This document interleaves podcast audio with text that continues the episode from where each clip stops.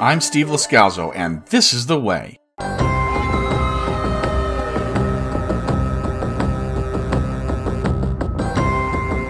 You're listening to This is the Way podcast and the Star Wars Andor Season 1, Episode 5 reaction and discussion.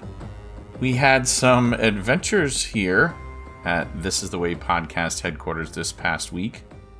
You know, two weeks ago it was a hurricane, and now we had an adventure of the computing kind. Our desktop just decided to stop allowing access to File Explorer.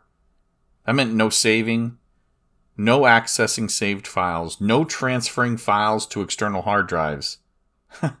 a few panic attacks later, and I had to reinstall Windows and many, many programs, including those that help me produce this podcast. So all my settings are gone. I, I, I really did panic. As a matter of fact, I'm not even sure that the presets won't take us back to the sound quality of the first season of The Mandalorian now, if you listen to our podcast back then, there were a lot of comments about, oh, they, they sound like they're in a bathtub or something. Gradually, I hit upon settings that I felt made this podcast sound better. Now, on top of that, my eldest child turned nine last week. So we had a party on the weekend. We had to prepare for it. And while I, I did watch Andor on Wednesday, I wasn't able to get started on podcast pre production until Saturday night. Now, I'm not sure everything's going to work out right, but let's just see what happens, shall we? Before that, a reminder everything in this show is taking place before the movie Rogue One. We know what happens to Cassian Andor at the end. His end cannot be spoiled. It's several years old now, that movie. The journey there might be even more enjoyable than that destination of a movie. It was great. I liked it. So far, every episode of Andor has been just a joy for me to watch. Episode 5 is titled The Axe Forgets, and it's a reference to a line from Skeen to Andor, but Wikipedia called it an African proverb, but even those citations kind of list that as a dubious origin. Now, listen. If you're listening to a podcast about an episode of a show without having seen the episode, it is not spoiling anything for you you know what you're going to get when you choose to listen. You will hear about this week's episode of Andor, and I will reference other Star Wars shows and movies that have already been released. If any of that bothers you, please come back some other time. Well, if you're ready, well, let's go! It never fails that, you know, I have all these ideas for what sound effects to use and to, to, to transition and stuff. It all, there's always something in a show that I can end up using, like Syril's line there from episode one or two there. The writer for episodes four through six, Dan Gilroy, showrunner Tony Topic Gilroy's brother, doing a great job. The same director is going to be in charge of all three of his episodes, Susanna White. The runtime shows up as 46 minutes in parentheses on the Disney Plus show page. It's the second longest episode. The action runs more than 37 minutes and 35 seconds from the start of the Andor title screen at the open until cutting to black from the workroom window at Luthen's store on Coruscant. The variations on the Andor theme continue from Nicholas Britell, and though we've been featuring them as the exit music for our podcasts, this one's a slow burner. You know, like the last one, and some might say that's kind of like the show as a whole so far. Season one has 12 episodes, so we're probably going to get 12 versions of the theme, which I think is terrific. So far, there's only three versions on Spotify, but maybe this next three uh, episode story arc will also get a release on Spotify before long. We'll have to see until we'll have to wait till next week. The thumbnail description available on the show's Disney Plus episodes tab reads Cassian must carefully navigate the distrust inherent in being the new member of a secret operation. The description on the show's episode page in Disney Plus is a lot more descriptive. It reads Being a team player does not come naturally to Cassian, but the daring mission to infiltrate an Imperial garrison requires it of him. The operation has been in the planning stages for months. As the newest member of the mission, Cassian must overcome the prudent distrust of his teammates. Prudent. Good word there. The stage is set. Now it's the time I like to talk a little bit about the players. You think anybody's listening? The show is called Andor, after all, and Diego Luna is Cassian and also continues answering to his Aldhani alias, Clem. Luthen Rael is Stellan Skarsgård, and he is fantastic. Likewise, Mon Mothma, played by Genevieve O'Reilly. Those are the first three names you see in the credits for, for acting. And they're probably the stars who would make the marquee too. And there's some great performances though. People they're they're not household names, but maybe they will be if they continue with this quality of acting. I've got to believe that other people are watching the show, casting directors, you know, just people in the industry. They have got to be seeing these performances and going, wow, this is amazing. And yes, the writing has a lot to do with it, but wow, some great performances. Imperial Security Officer Dedra Miro, played by Denise Gao. Syril Karn is played by Kyle Soller. Vel Sartha is Faye Marsay. Cinta Kaz is Varada Sethu. Kleya Marki. She, she deserves a lot more work.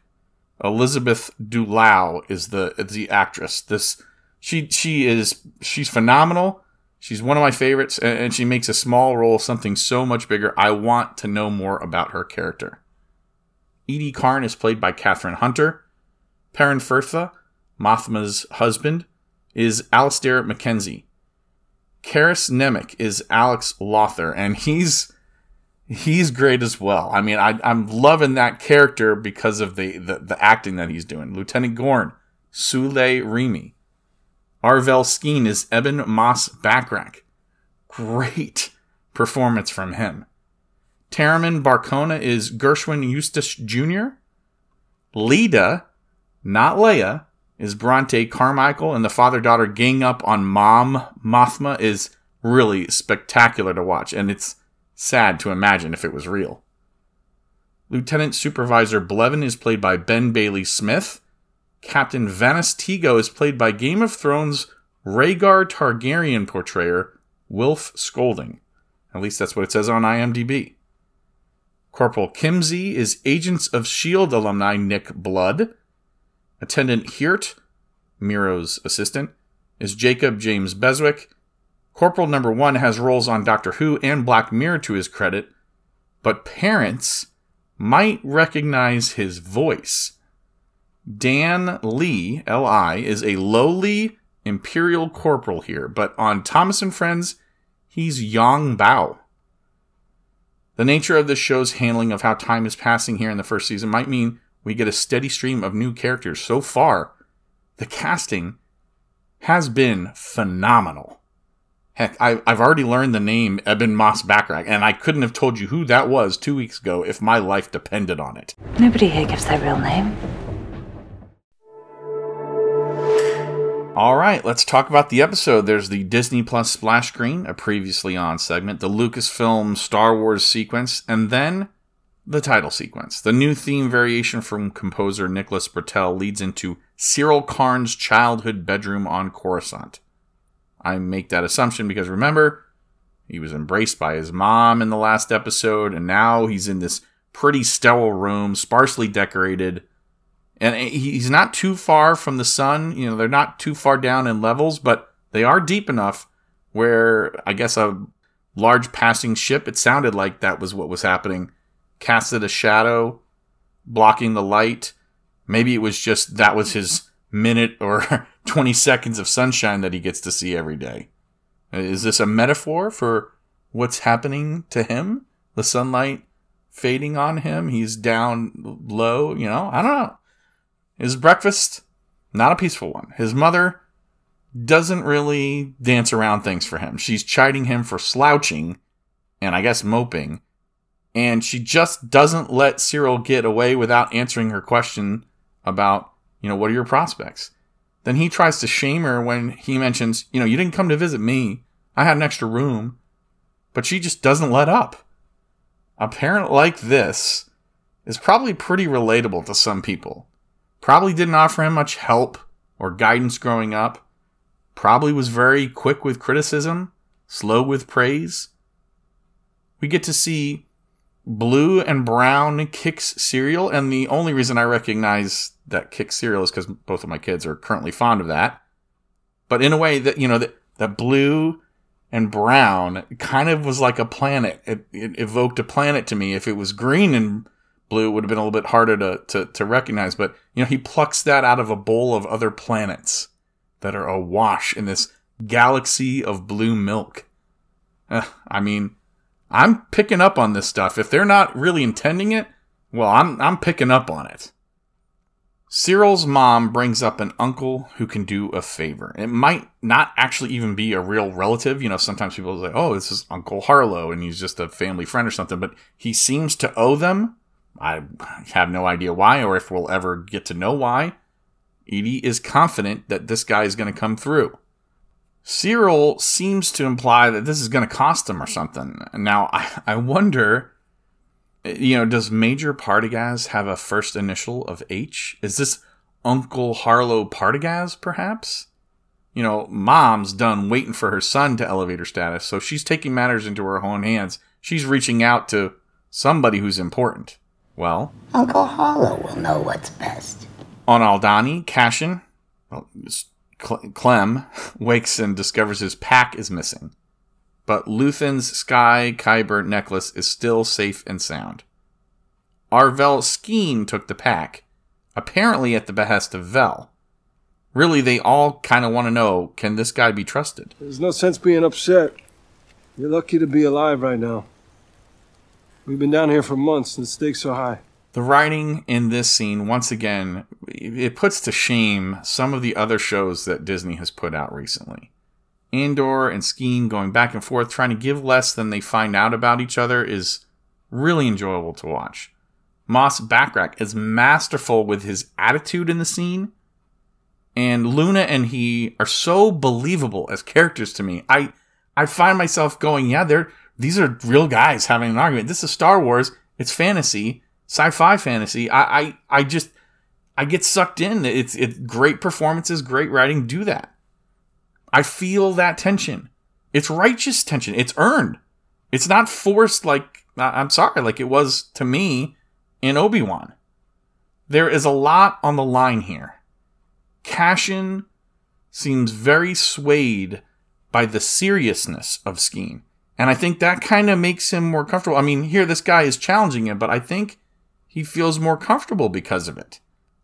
This is the conversation where we hear the title The axe forgets, but the tree remembers. And, you know, that's, I mean, that's a saying because it's always that way. To the victor go to the spoils. History is written by the victorious. You remember the losses more than the wins. You know, for Cassian, he's been both. Right now, he's an axe trying really hard not to be a tree, right? He remembers the pain and suffering inflicted by the Empire. Skeen is on full tree mode here. He he wants to do the chopping though. He desperately wants to be an axe.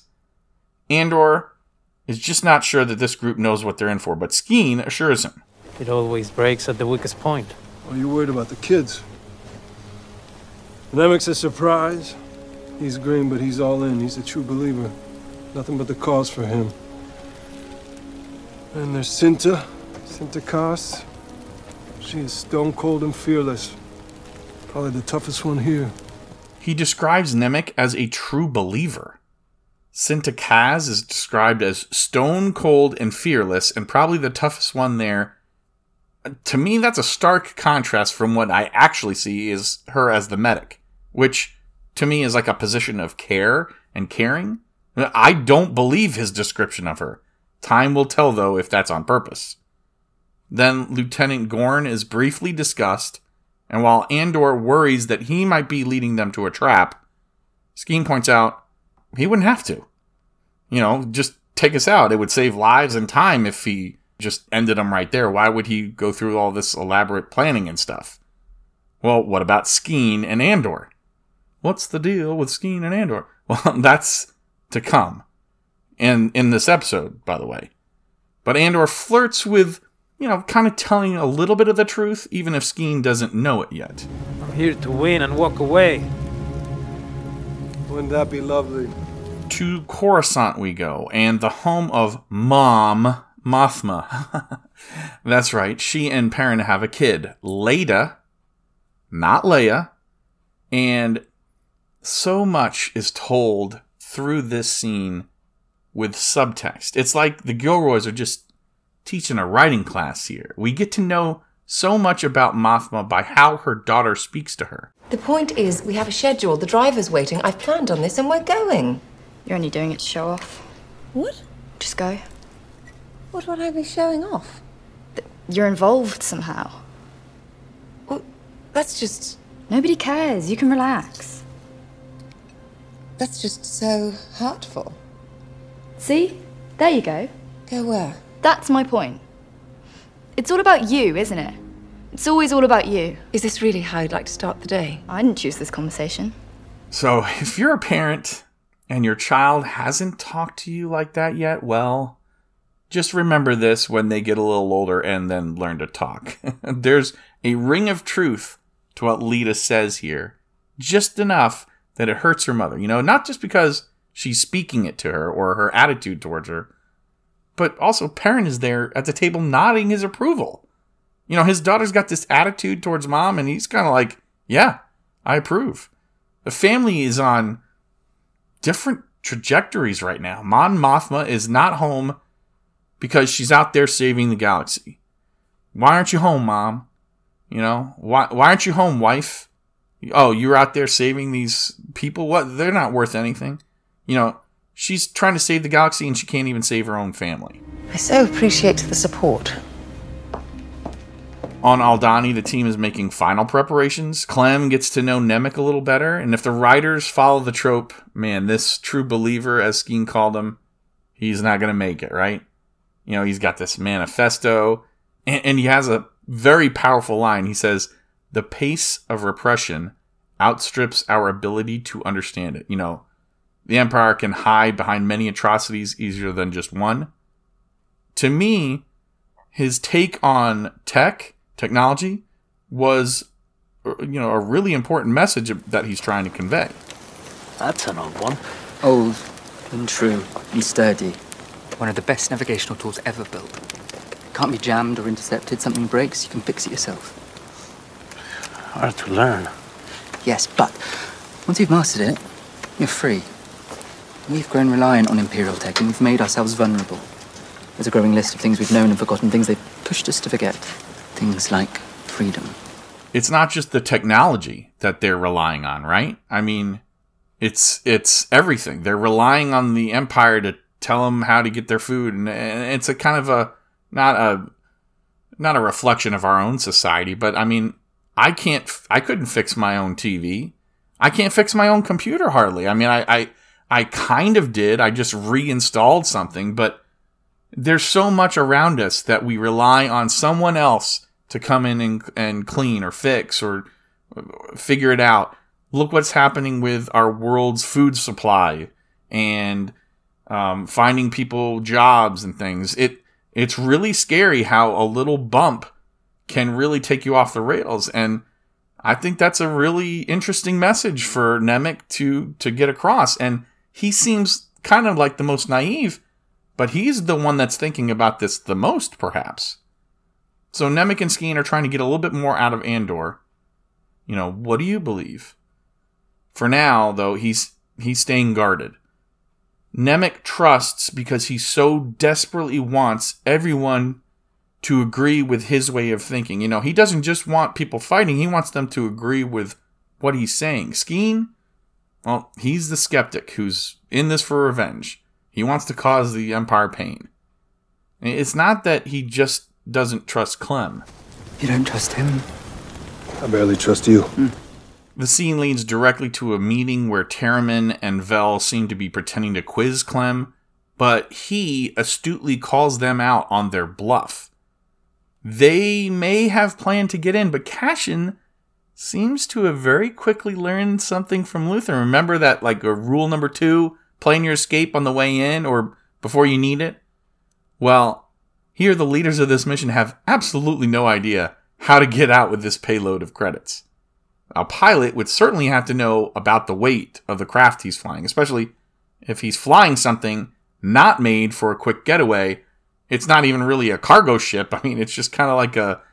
I can imagine it being, you know, like, why'd you bring this uh, ride, you know, rider truck, uh, you know, this um, this rental truck to uh to to the racetrack here. You know, you're not getting away from the. You, well, I thought we could fit more bags of money in the back. I mean, it's not really meant for the job that they're pulling. We see Clement Cassian. He's prepared, even if they're not. Okay. There's a load clutch. I- It's a big, ugly handle just right next to the booster throttle. There's a gauge just below to read out the weight. Why isn't this in the manual? Because it's a custom job. It's it's an add-on. What were you gonna do if I wasn't here? What would they do if he wasn't there? I mean, the whole mission would certainly fail, right? I mean, they'd get maybe they break in, but they're all getting caught. So I, I still think this is a this mission is mostly going to fail. I, I feel like mostly, or at most rather, there will only be one other survivor. I think that's how it's going. The way I see it happening, Andor makes it out, and there's a dying member of this team, and he has to decide: Am I just going to escape with the credits?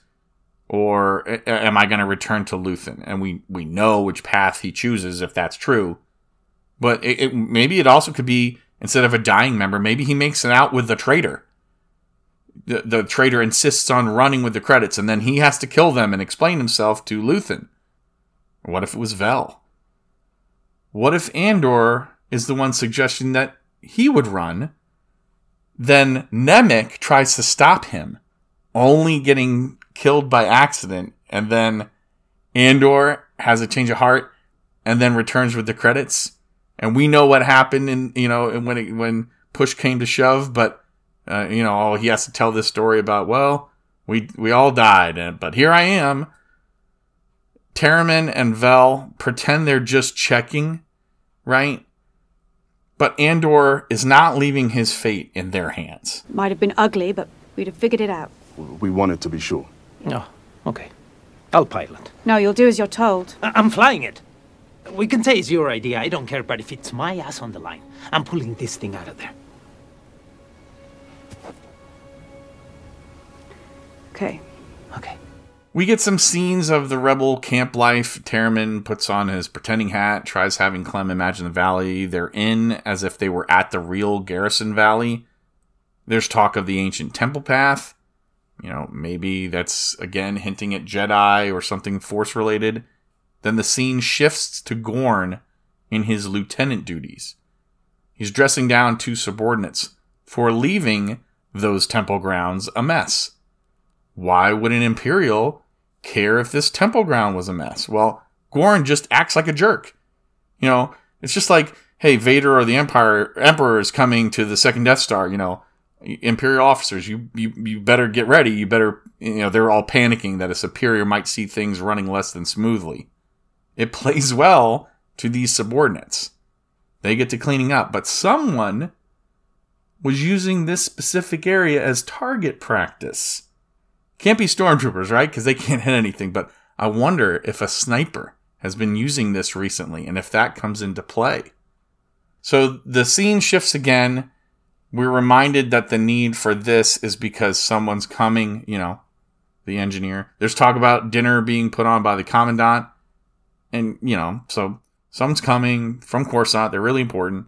Then we go back to Taramyn in the camp, trying to make sure Clem can pretend to be a soldier. Can you walk like a soldier? I've seen it done. Let's find out if you've been paying attention. Form up! to Ferrix and the damage in the town, the marching soldiers, the damage in the town is getting cleaned up under Supervisor Blevin. That's a real nice cut there. Um, Blevin's got a watchful eye. The Empire is indeed taking over.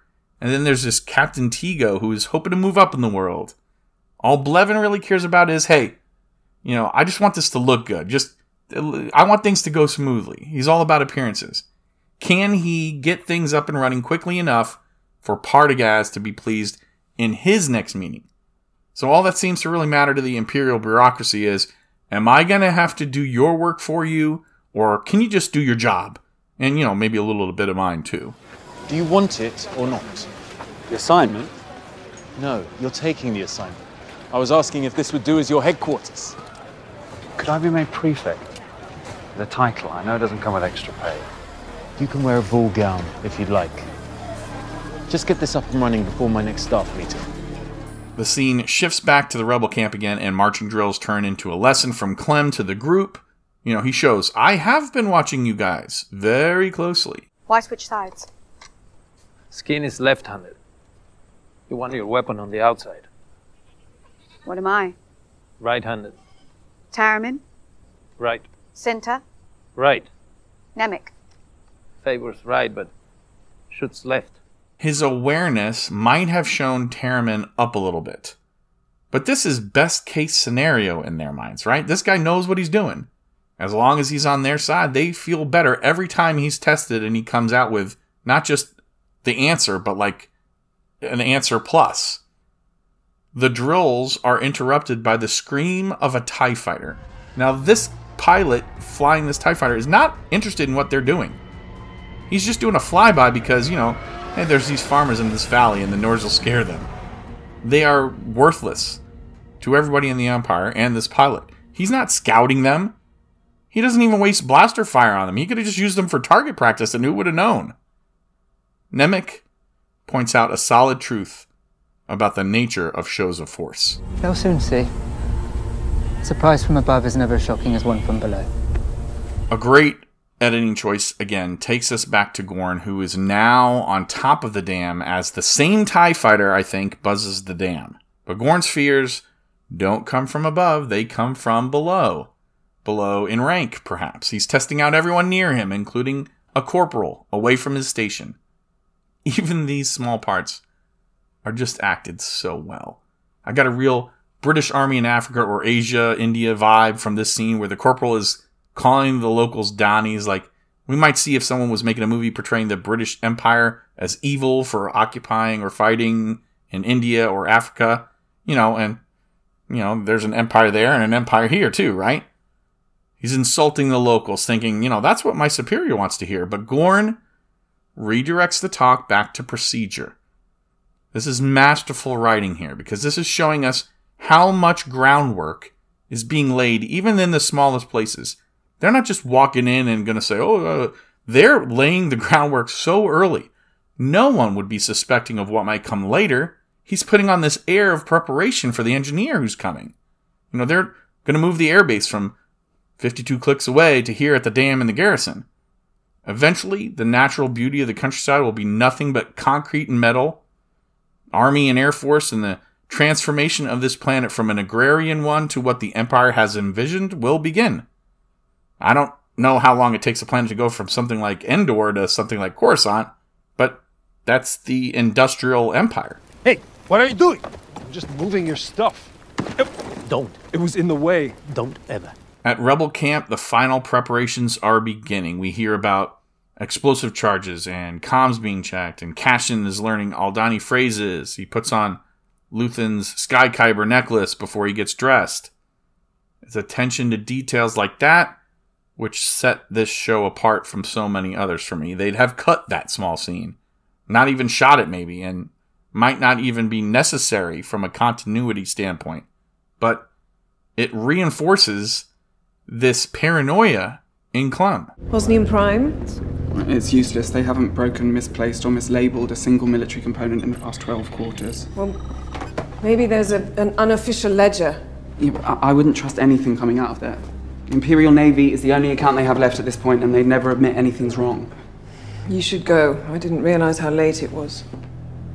I'm staying if you are. Dedra is on her way to her office on Coruscant and hears Blevin talking about Ferrix in the ISB hallway. Things seem to be going so well for him. In her office, her assistant is her best friend in this. She's got someone who believes in her, and what's more, he is keeping her directed. She's trying to find some back door into, you know, getting into Hosnian Prime's affairs. But he reminds her, you know, you're onto something. Stay focused. He points out thefts have taken place on Kessel and Fondor and the star path from Steergard. So we've Heard about Fondor and Steergard in this show. Kessel we know from the original trilogy and from Solo. Then we mention uh, proto- proton warheads from a place called Base K. I don't know what that is, but then we hear Jakku targeting consoles from Jakku. I know this. If I was them, this is how I'd do it. I'd spread it out. Never climb the same fence twice. It's too random to be random. I think it actually just is random. You know, I don't think the rebellion is formed enough right now to be doing all this.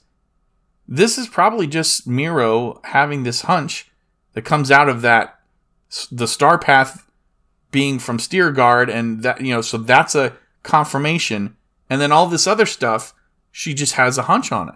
So I don't think her evidence is going to appear. I don't think this is all a coordinated effort. And she's not going to get the credit that she seeks. But there are all these suspicious things going on. So, like Syril, her hunch could lead to her finding out something, but not for all the reasons that she thinks. You know, Syril didn't care if Andor killed the guards in self defense. It didn't matter if there was if it was right or not. Dedra doesn't care about the thefts. She just wants credit and upward mobility. So that's what the scene I think in the hallway tells us, and and her introduction last episode about her character. You know, it's telling us she wants upward mobility at any cost. So she and her assistant are going to work the Midnight Oil, go through some more cases. Meanwhile, the rebels are destroying evidence of their conspiracy back at their camp on Aldhani. Nemik's model is being burned.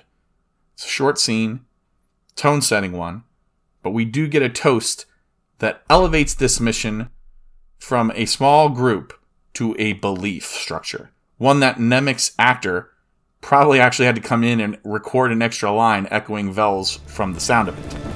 To the rebellion. To the rebellion. That immediately brought to mind Luke's words about, you know, you know about the rebellion? You know, this is the nascent stages of it. People have been resisting, sure, but this is a point of rally now. If I'd have been editing, though, I might have put the scene in the garrison with um, Gorn where he's talking to the two underlings that we'll hear about later right after this instead of continuing with the march up the mountains just because there's the shot of the garrison burning right there before switching scenes but that you know that's a minor nitpick i needn't tell you how wrong you were about uncle harlo but you will he said he never felt police work was your chosen path because he knows me so well and whose fault is that can i guess Perhaps you'll study Uncle Harlo with more energy in the future. What field is it he thinks I should be pursuing? He said he wanted to think about it. So they're marching off at the break of dawn, and then we go back to the same breakfast table on Coruscant. Syril and his mom are sitting there. She is wearing a very similar outfit, but it is different. It just fits so well with the theme, though. You know, this is the monotony of this life here on Coruscant. Just a little different, but pretty much the same. Then Syril gets to hear, I told you so, basically, from his mom again. We don't know who Uncle Harlo is, what he has promised. It sounded like she was implying that there was a slight career change from private security. I just felt like, I don't know, I think we're being set up that we're going to see him in the ISB before long, but that's spy work. And I can't imagine that that's much different from the police work that Eedy says Harlo felt was wrong for him. Maybe that means I'm wrong, but maybe also he's going to be like that driver, Clovis or Kloris. The eyes and ears somewhere, but you know, like like Kloris is to Mon Mothma. So maybe Harlo knows Syril is this try hard kind of a guy. And he doesn't have to tell him to spy. He doesn't have to hire him directly. He he's going to get him a job catering or make him a driver or a servant somewhere in a home. Then voila, nosy old Syril will just turn something up on his own. And hey, you know, Harlo, I, I, I found this out. Eedy just reinforces for Syril she's a busybody. She's counting on her son to bring her up a few levels, both in living space and in social circles. I told him how sorry you were about what happened. I stressed that it was a large enough mistake to be deeply educational. Yes, I heard some of that. Our conversation. Your side of it. Hard to miss. Sadly, I wasn't able to study Uncle Harlo's response. He knows how much we're counting on him. From Syril's house, we go back to Aldhani and the march to the garrison, and we hear from Vel why the lieutenant is turning on the Empire. Simple, he fell in love with a local, and that girl's dead. Because of them. It then cuts to the scene with him very skillfully playing games with his subordinates. He pretends they're doing shoddy work. You know, that way, when they appeal to his I don't know, compassion, he can be the hero to the men by letting them slide on work so that they can see the eye. It's so rare and special on an occasion that it's the one perk that these enlisted men associate with this posting. You know, oh, Aldhani, I got to go there. Oh, well, every three years is this cool, really cool thing. So it also shows how smart it is for them to pull this job at this exact time everybody's going to be interested in seeing that and they won't be paying attention to what's going on underneath. The arrival of the engineer is both providing some cover, but also it's dangerous. We don't yet know who this engineer is, and we don't know if he'll be bringing security with him. You know, what if it's Blevin that's also coming along? We, we heard about this speech at a Finkley conference. What if the conference is going to happen at the garrison. Could the engineer be named Finkley? Well, even if it's someone we haven't met or heard about, bureaucrats love to make themselves seem more important by bringing large security details. That happens in the real world and in the empire. You know, presidents or mayors and stuff will bring in huge details, sometimes that they need, sometimes they really don't need. It's kind of too much for me to hope that Vader's going to show up. But, you know, there could be someone coming that we know well. I would love it. I'd be okay with that.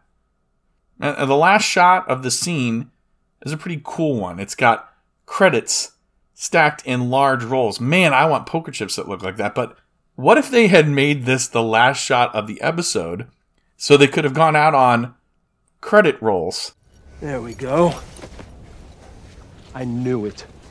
I knew you were lying. I knew it. Back at lunch with our rebels, Skeen uncovers the Kyber necklace. He basically holds a knife to uh, Clem's throat. I guess he saw it or knew something was up. He knows this thing is valuable too, so trust appears to be broken, and he wants answers. You want answers? I think I'm entitled. You want answers? I want the truth! You can't handle the truth! the truth is Clem is a gun for hire, a mercenary. That's not ideal, but it's got to work here, right? It's not like there's many options. The situation is diffused a bit when I thought it looked like a Lambda class shuttle appeared to be heading for the garrison. To me, when I see that, it's very evocative for me, but it could just be just the engineer. Or, yeah, it could be the Emperor. Or it could be one of the Emperor's flunkies coming to study the eye for Sith reasons or something. I mean, it's just a ship. But man, my imagination just runs wild and I get so excited over possibilities. So the ship leaves the area. Clem, finally, he comes clean. Well, you know, almost. He doesn't say his name, his Cassian, but honestly, the truth works for him here. More than that, he's also clearly been on a job like this before because his advice rings true. The day before is always hard. Too much time to worry. You think we're scared? I know you are. It's really only the money. To take a risk like this? Come on. Maybe you're the one that's afraid. Of course I'm afraid. But there's a difference between fear and losing your nerve. You want out of this. Make a choice. Don't use me as an excuse. On Coruscant, we're in a car with Mon Mothma and her husband, and I guess Kloris is driving. Maybe he's listening in. I don't know. We, you know, we're we're used to seeing Mothma taking most of the abuse in these situations in these scenes that we've seen in the last two episodes. But she can dish it out too. Before Perrin asks Kloris to take the expressway, we get this nice little jab at her husband. Low blow, maybe. I don't know. It does seem to sting. When were you planning to tell me about this new foundation? Oh, I didn't think you'd be interested. Why is that? It's charitable. On Aldhani, the group reaches the ridge above the dam at night, and Clem compliments Nemik on the model accuracy. They need to signal, though, so they got to get a fire going. Then we switch to Syril's room on Coruscant. We see he has action figures in his room. He's not playing with them or anything, but he's still got this hologram of Cassian. He is obsessed with this. To him, this guy's the cause of all of his trouble, but we know from the episodes that he really has no one to blame but himself. He'd have been just fine if he only would have listened to Chief Hyne, right? On Aldhani, Gorn sees the signal fire through his binoculars on his nightly patrol on the dam, and around the campfire, Skeen finally shares his motivation with Andor. There's a long version, but what matters is they killed him. He was a farmer. Imperial prefect came in, took his land, flooded it. You couldn't fight him. He couldn't bear it, so he went a boat and filled his pockets with stones. Listen, in a lesser show, and I really believe this, they'd have just left Skeen seeming like a jerk. And there would have been all these arguments about how he's actually reasonable and justified in what he says and what he's done so far.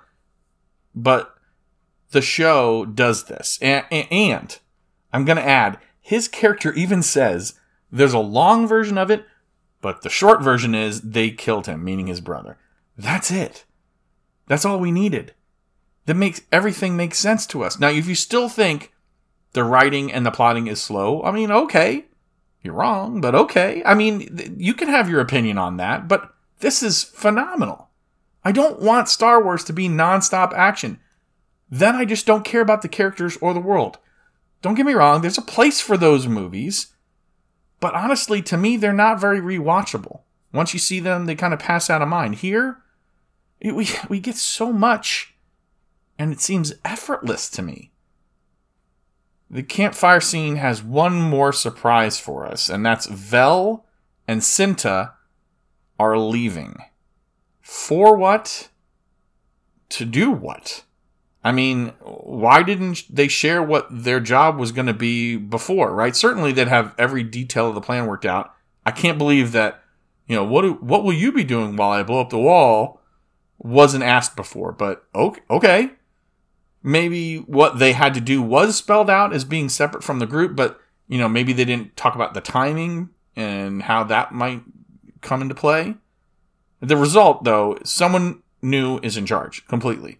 Taramyn. And he's been begrudgingly dealing with Clem's know it all takedowns, well, at least the ones that weren't directed at Skeen, but now he's the guy in charge. I need to hear you tell me you can follow the plan. You won't have a problem with me. Good luck to you.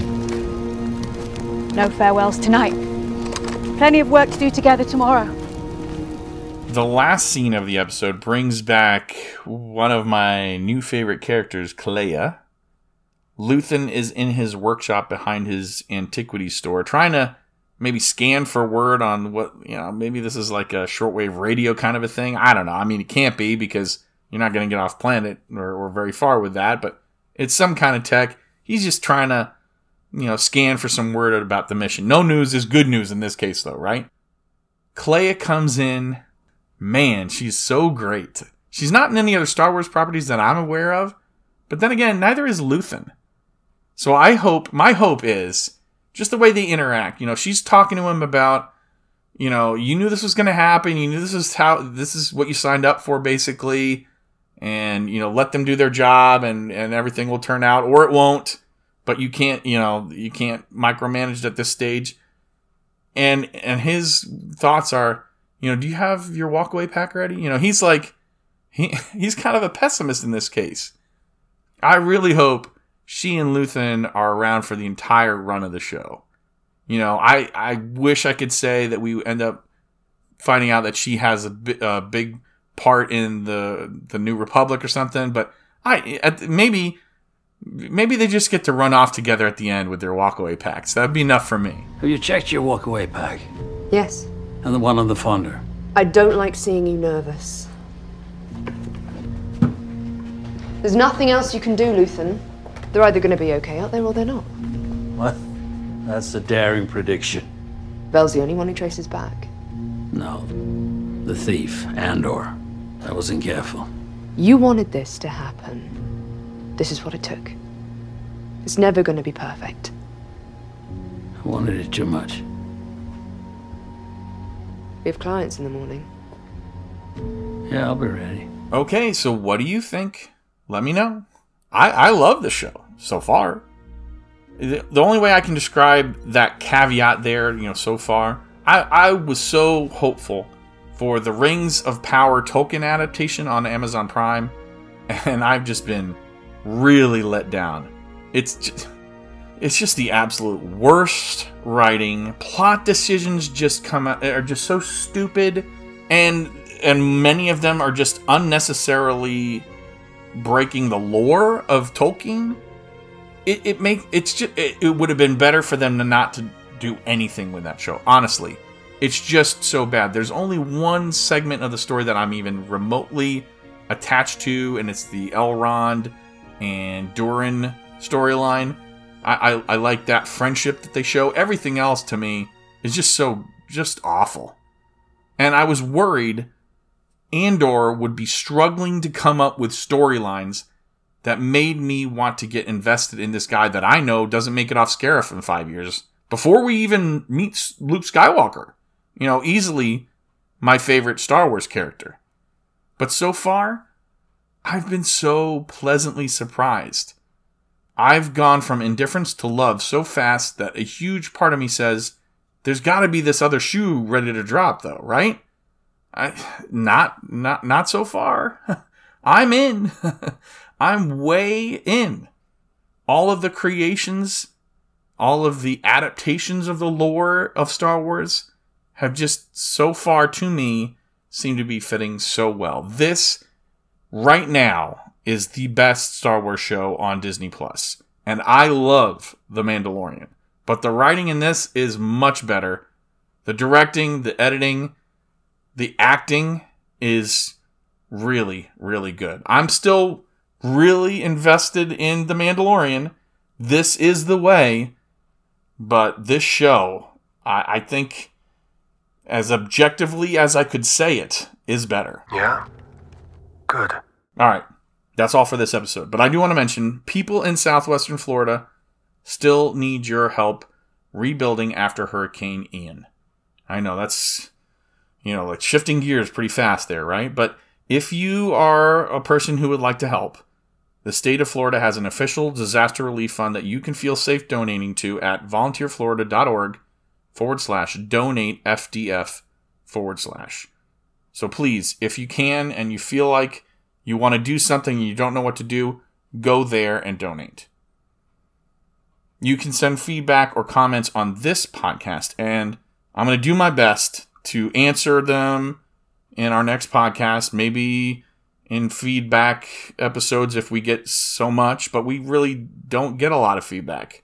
Please, I want to change that. I want to engage. We're going to continue with this Wednesday's episode six. We don't know the title yet or anything like that. It's probably going to be the, the mission. it's probably going to have a lot to do with that. In the meantime, please subscribe to this podcast and send in your own thoughts and ideas via email to thisisthewaypodcast at gmail.com. What if the next episode is called The Eye? The Eye of Aldhani. And so what if they call the next episode The Eye and the last episode of The Rings of Power was called The Eye? That would be really weird, wouldn't it? Find us on Instagram, Twitter at This Is The Way Pod, or on Facebook.com at slash This Is The Way Pod. Our Linktree site has all our links, L-I-N-K-T-R dot E-E forward slash This Is The Way Pod. And thanks for joining me.